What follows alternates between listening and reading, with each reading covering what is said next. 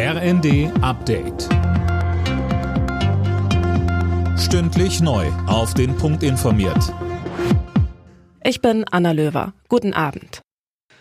Die Bundesregierung will die Schuldenbremse im kommenden Jahr wieder einhalten. Darauf haben sich die Ampelparteien geeinigt und ihren Streit um den Haushalt 2024 nach tagelangem Hin und Her beigelegt.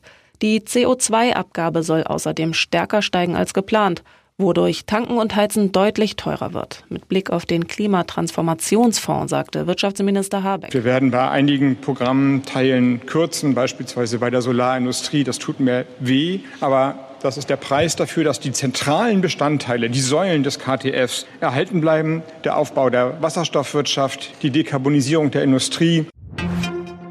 Die Ergebnisse der Weltklimakonferenz in Dubai stoßen auf ein geteiltes Echo. Bundesaußenministerin Baerbock lobte den Abschlussbericht als wichtigen Beitrag zur Klimagerechtigkeit. Regierungen und Unternehmen in aller Welt wüssten nun, dass sich Investitionen in Kohle oder auch Öl nicht mehr rechnen.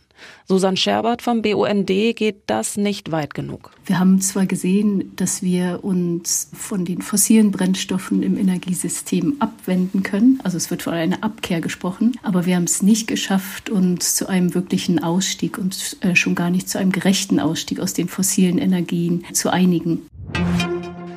Vor dem Start des EU-Gipfels hat die EU-Kommission 10 Milliarden Euro eingefrorener Gelder an Ungarn freigegeben. Auf dem Gipfel geht es auch um Finanzhilfen für die Ukraine und mögliche Beitrittsgespräche mit Kiew.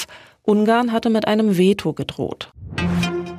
In der Fußball Champions League hat RB Leipzig mit 2 zu 1 gegen die Young Boys Bern gewonnen. RB war bereits vor der Partie sicher im Achtelfinale.